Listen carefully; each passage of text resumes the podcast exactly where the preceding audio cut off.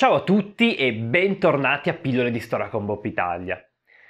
Come mi faceva notare qualcuno, la storia del Sud America, soprattutto nel periodo che va sostanzialmente da metà del 1800 fino a metà del 1900, è abbastanza sconosciuta ai più. Anzi, sembra quasi che il Sud America, dopo la riacquistata libertà, dopo la fine del periodo coloniale spagnolo portoghese, abbia sostanzialmente vissuto un periodo quasi di anonimato dalla storia, al di fuori dalla storia conosciuta, quasi come se non vi fosse successo assolutamente nulla.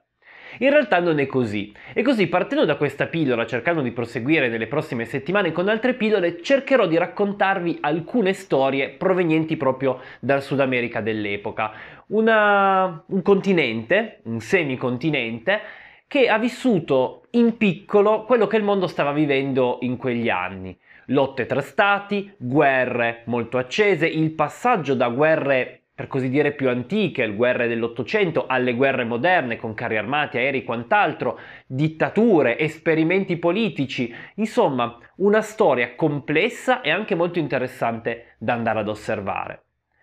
La storia di oggi parte raccontando di una guerra, la cosiddetta guerra del Gran Chaco o guerra del, del, Chaco Boreal, come viene chiamato in spagnolo il territorio che i due stati si contesero, una guerra che vide impegnati due stati, il Paraguay e la Bolivia, che sono tra gli stati più piccoli in realtà del Sud America e che hanno la particolarità non molto piacevole di essere entrambi stati che in questo momento non hanno alcuno sbocco sul mare.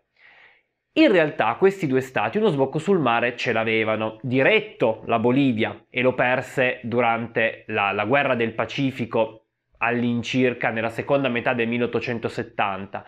mentre invece il Paraguay aveva uno sbocco abbastanza indiretto attraverso l'attuale Uruguay, attraverso le province meridionali del Brasile, che venne perso durante la guerra della, della triplice coalizione, una guerra che vide Brasile, Argentina e Uruguay sconfiggere il Paraguay e assorbirne gran parte del territorio. I due stati però avevano anche altro in comune. Avevano infatti un confine in comune che attraversava un territorio, appunto il Chaco Boreale o Gran Chaco, che è un vastissimo territorio che all'epoca era addirittura neanche completamente esplorato. È un territorio molto arido, in gran parte, con invece delle zone di foresta molto fitta, foresta pluviale, difficilmente attraversabile, delle zone insomma che in realtà per molto tempo non erano state veramente mappate, tanto che da una parte la Bolivia lo rivendicava perché diceva che fosse parte della ex provincia spagnola da cui la Bolivia era originata, mentre dall'altra parte il Paraguay le rivendicava dicendo che i popoli che i, i Guarani, che erano parte ovviamente del popolo paraguayano, vi si erano spinti occupando quei territori per pastorizia, ma anche per farvi dei villaggi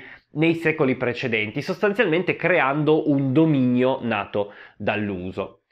Lo scontro fra i due stati scoppiò in realtà l'anno successivo alla guerra del Pacifico, quando dei, una missione boliviana si scontrò con una missione paraguayana. Siamo nel 1885. Negli anni successivi ci furono altri piccoli scontri di frontiera, ripeto, legati al fatto che in realtà un vero confine fra i due stati non vi fosse e uno stato e un altro riconoscevano il dominio sugli stessi territori.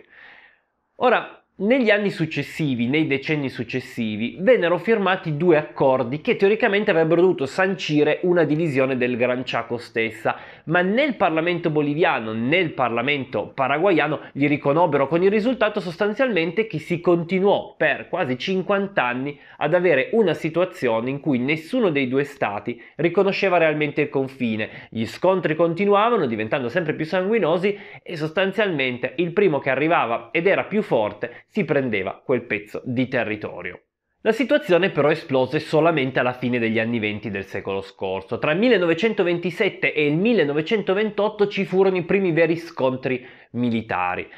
I primi ad attaccare furono i boliviani, che giunsero in un'area dove già si erano installati i paraguayani, avevano già costruito un piccolo fortino, ma rivendicando quel territorio per loro, dicendo che era stato scoperto da boliviani, quindi doveva essere parte della Bolivia, assaltarono il piccolo fortino, catturarono la guarnigione e nel piccolo scontro che seguì uccisero l'ufficiale che era capo della guarnigione, cosa che venne vista dai paraguayani come un omicidio. L'anno successivo i paraguayani restituirono per così dire il favore, anche loro catturando un fortino boliviano e catturando tutti i soldati che vi erano all'interno. Nonostante i tentativi di mediazione portati avanti sia dai singoli governi sia dai governi confinanti che non volevano vedere una nuova guerra scoppiare in Sud America, anche perché preferivano ovviamente lo status quo, i due stati iniziarono una forte corsa agli armamenti. Ora, dimensionalmente i due stati erano molto diversi. La Bolivia poteva contare su più di 2 milioni di cittadini, mentre i paraguayani erano poco meno di 900 mila. La Bolivia era un territorio ricco, o meglio più ricco rispetto al Paraguay, che però poteva contare su migliori eh, vie di accesso. Perché però improvvisamente proprio negli anni 20 si accese la guerra per il Chaco? Beh, il motivo è prettamente economico. Pochi anni prima, infatti, vicino alle Ande erano stati trovati dei giacimenti di petrolio, di idrocarburi, e quasi tutte le grandi società petrolifere erano convinte che anche nel Chaco si trovassero dei giacimenti di idrocarburi. I boliviani, in effetti, nel territorio del Chaco più vicino al, um, ai loro territori principali avevano in effetti trovato dei giacimenti petroliferi e gli avevano installato ovviamente i macchinari necessari, ma in realtà la maggior parte delle, pers- delle compagnie erano convinte che anche in tutto il territorio poco esplorato, poco abitato del Chaco Boreal vi si trovassero dei giacimenti di uguale dimensione. Ad un certo punto, e questa è una delle teorie sullo perché scoppiò questa guerra, due grandi compagnie petrolifere straniere iniziarono a disputarsi il territorio. Da una parte la Standard Oil americana, che è la gigantesca compagnia di Rockefeller che poi venne spezzettata in tante compagnie più piccole, magari faremo una pillola a, a, a riguardo, mentre dal lato paraguayano era la Shell, che era inglese e tutte e due volevano cercare di mettere le mani su questi giacimenti che si sarebbero trovati nel Gran Chaco. Quale che fosse il vero motivo della guerra, nel 1932 sostanzialmente si dà il via alle ostilità. I primi ad attaccare sono i boliviani che nonostante eh, il presidente della Bolivia avesse chiesto di evitare qualunque scontro, bruciano un piccolo fortino paraguayano vicino al lago Pitiantua. Anche questa volta la motivazione è che non era ben chiaro se quel fortino sorgesse in un luogo che era stato scoperto e quindi occupato prima dai boliviani o prima dai paraguayani, con entrambi gli stati che ne rivendicavano l'origine. Questo però mise bene in chiaro che oramai ci doveva essere lo scontro. I primi ad attaccare furono però i paraguayani, che avevano un esercito più piccolo, ma che erano meglio preparati a combattere nel Chaco e avevano moltissimi indubbi vantaggi. Allora, innanzitutto, ripeto, l'esercito paraguayano era più piccolo, meno armato, decisamente peggio armato dal punto di vista della qualità delle armi, ma avevano dei vantaggi. Innanzitutto combattevano su un territorio non molto diverso da quello del Paraguay stesso, cosa che gli permetteva ovviamente di essere preparati a una guerra di quel tipo avevano un esercito piccolo ma molto preparato alla guerra, anche grazie a un buon numero di ufficiali peraltro eh, locali. Ad esempio il colonnello Estigarribia che inizierà la guerra da colonnello, diventerà generale e comandante di tutte le forze durante la guerra e sarà la vera mente militare dietro alla, al conflitto dal lato del Paraguay. Inoltre disponevano di una ferrovia, 136 km di ferrovia che dal Paraguay si inoltravano all'interno del Chaco e che permettevano sostanzialmente di portare rifornimenti alle truppe, cosa che invece i boliviani dovevano fare solo tramite camion e lunghi percorsi di, di rifornimento. La Bolivia dall'altro lato aveva ovviamente un esercito molto molto più grande, molto molto più numeroso, perché più, erano, più, numerosa era la sua popolazione. Avevano anche più denaro e questo gli aveva permesso di comprare armi moderne, mitragliatrici, ma anche un gran numero di autocarri, addirittura dei carri armati, dei carri armati Vickers, che però si dimostrarono abbastanza inefficaci nel territorio del Chaco, perché o era troppo arido e quindi non vi era acqua necessaria come tutti i motori per portarli avanti, oppure vi erano delle fitte foreste dove ovviamente i carri armati facevano molta fatica ad avanzare, cosa che i tedeschi si dimenticarono quando andarono a combattere nelle Ardenne, ma di questo ne parleremo un'altra volta, meglio ne abbiamo già parlato nella seconda guerra mondiale. Inoltre disponevano di più aerei e avevano un esercito che era stato addestrato personalmente su uno stampo prussiano da un generale, un generale prussiano che aveva combattuto anche durante la prima guerra mondiale ma che da circa 20 anni si trovava in Bolivia proprio per addestrare le truppe. Si chiamava Hans Kunt e anche se era stato scacciato dalla Bolivia pochi anni prima venne richiamato proprio per questa guerra.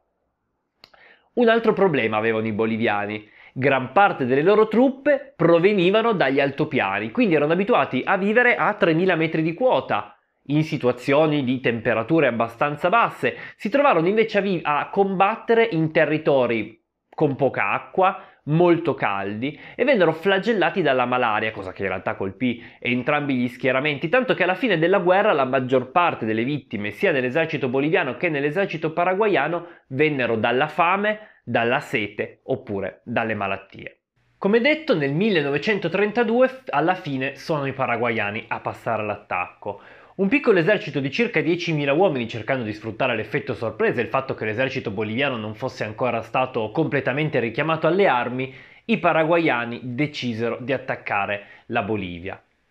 Il loro primo attacco si diresse verso il fortino Buquegno, un fortino difeso da circa 600 boliviani che era sostanzialmente il perno della difesa dei fortini più avanzati nel Chaco Boreale boliviano. Il, l'assedio del forte, portato da circa 3.000 paraguayani contro 600 boliviani, durò per circa 22 giorni. I boliviani resistettero fino a quando i circa 3.000 boliviani che erano stati mandati per salvarlo, salvarli non vennero respinti dai paraguayani, facendo ben comprendere che ormai non vi fosse nessuna speranza.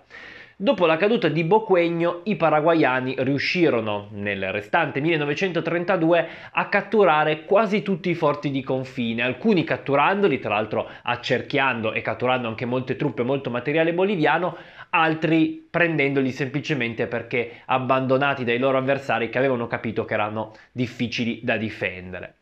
Tra la fine del 1932 e l'inizio del 1933 però i boliviani finirono di richiamare le loro truppe, le inviarono nel Chaco Boreale insieme a tutto il materiale che avevano acquistato, tra cui anche dei carri armati Vickers, che per ottenere i quali era stato molto complicato perché inizialmente gli stati vicini avevano cercato di attuare un, un embargo delle armi su entrambi i contendenti per cercare di porre fine alla guerra e solo l'intervento delle, del governo inglese che aveva fatto pressioni affinché i carri che venivano prodotti ovviamente in Inghilterra dalla Vickers potessero arrivare ad essere venduti aveva permesso che questi carri arrivassero alla Bolivia. Nel 1933, all'inizio del 1933, i boliviani passano al contrattacco, prendono l'iniziativa. La tattica di Kunt era diversa da quella paraguayana. Invece di concentrarsi a catturare tutti i singoli forti del Chaco, decise di puntare diritto verso l'obiettivo grosso, cioè verso la capitale del Paraguay, Asunción, cercando di prenderla sostanzialmente per porre fine alla guerra, pensando di poter far valere il maggior numero di uomini e soprattutto il miglior equipaggiamento. L'attacco verso il forte Nanawa, che però chiudeva la strada per Asunción, fu fin dall'inizio molto difficile. I paraguayani si difesero con coraggio e inflissero gravissime perdite all'esercito boliviano, che dopo aver tentato più volte l'assalto fu costretto a porre l'assedio al forte, che peraltro veniva rifornito dal lato paraguayano. Nei mesi successivi, durante il 1933, i boliviani catturarono alcuni forti, cercando sostanzialmente di tagliare tutte le linee di collegamento per far avere rifornimenti al forte Nanawa, senza però riuscirci, anche perché Nonostante la cattura di alcuni forti, molte truppe boliviane venivano continuamente accerchiate e sconfitte dai paraguayani, che peraltro in questo modo riuscivano ad acquisire anche il loro equipaggiamento andando a rifornirsi e a dotarsi di armi migliori rispetto a quelle in cui avevano iniziato la guerra. Alla fine del 1933 un secondo assalto su Nanawa, che venne portato utilizzando anche lanciafiamme e molte altre armi moderne che erano state comprate per l'occasione, andò anche questa volta non a buon fine. I paraguayani riuscirono a difendere il forte e la sconfitta, soprattutto per il numero di uomini perso, fu talmente grave che Kunte rassegnò le dimissioni, dimissioni che peraltro vennero rifiutate, lasciandolo al comando delle truppe. Tra la fine del 1933 e il 1934 però furono nuovamente i paraguayani a passare al contrattacco. Invece di andare a togliere l'assedio a Nanawa, decisero di provare a accerchiare le truppe boliviane che ponevano l'assedio, tornando ad attaccare nel Chaco per tagliare loro ogni via di collegamento. Il tentativo riuscì. I paraguayani sa- conoscevano meglio il territorio, sapevano come circondare i loro avversari e Kunte peraltro aveva, era un pessimo stratega. Molte volte riceveva informazioni dall'aviazione boliviana di tentativi di attacco da parte dei paraguayani, tentativi di accerchiamento, ma molto spesso non li considerava, ritenendo che i paraguayani non avessero abbastanza forze per passare al contrattacco, cosa che ovviamente si mostrò errata. Proprio durante queste battaglie si mostrò la stella del generale, promosso proprio in, questi, in questo periodo, Estigarribia, che come detto diventerà il vero comandante delle forze paraguayane al fronte. Verso la fine del 1934 i paraguayani riuscirono a riconquistare il forte Aliwata, un forte che era stato catturato proprio durante l'offensiva boliviana e che era diventato il caposaldo da cui partivano tutte le offensive e i rifornimenti verso il forte Nawata. La sconfitta boliviana fu terribile, soprattutto perché persero moltissimi rifornimenti e molte armi moderne, tra cui anche dei carri armati. E la cosa fu talmente ritenuta pericolosa che la Bolivia, che ripeto era l'unico stato che all'inizio della guerra aveva dei carri armati, fu costretta a comprare delle armi anticarro perché temeva l'uso dei carri armati da parte dei paraguayani. Dopo questa, questa sconfitta, la ripresa del forte Aliwata, ci fu un, eh, una piccola tregua di circa una ventina di giorni, o meglio, Estigarribia avrebbe voluto proseguire la guerra, ma il presidente paraguayano era convinto che ormai la Bolivia fosse pronta ad arrendersi. In realtà la Bolivia approfittò di questi 20 giorni per riorganizzarsi, venne sostituito Kunt, che tornò in Europa e tornò a vivere in Svizzera, e, e cercò di riorganizzare l'esercito, cercando di trasformare la battaglia che fino a quel momento aveva creduto di poter vincere con un singolo colpo di maglio in una battaglia di attrito, cioè di difesa, pensando che, avendo più truppe e più materiale, avrebbe potuto facilmente consumare le riserve di uomini e mezzi paraguayani. I paraguayani però nei mesi successivi continuarono i loro attacchi e tra il 1934 e il 1935 pian pianino continuarono l'avanzata nel territorio boliviano. Non vi racconto tutti i singoli avvenimenti, ve ne racconto solo uno. Alla fine del 1934, il, quello che era considerato il miglior corpo d'armata, la miglior divisione dell'esercito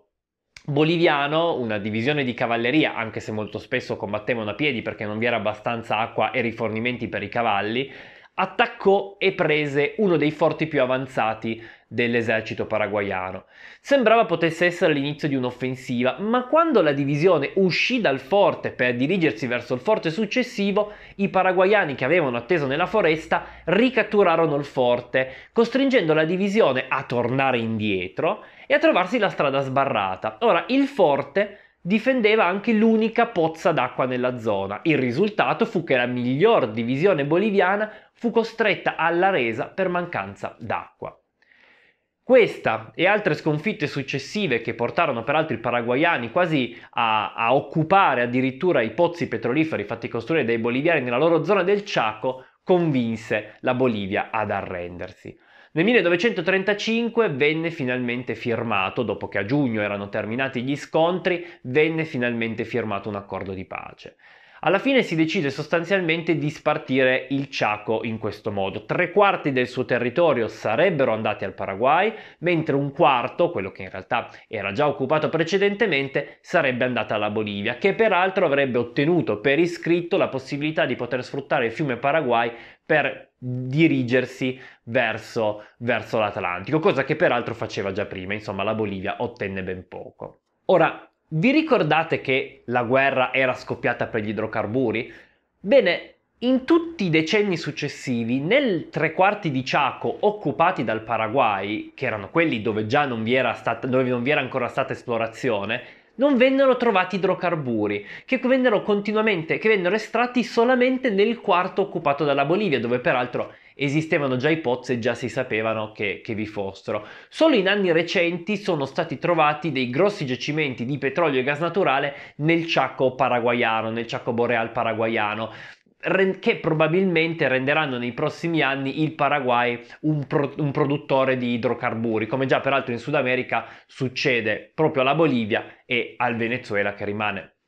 stante a parte le, le, le ribellioni che ne stanno ovviamente bloccando la produzione, un, il principale produttore di idrocarburi in tutto il Sud America.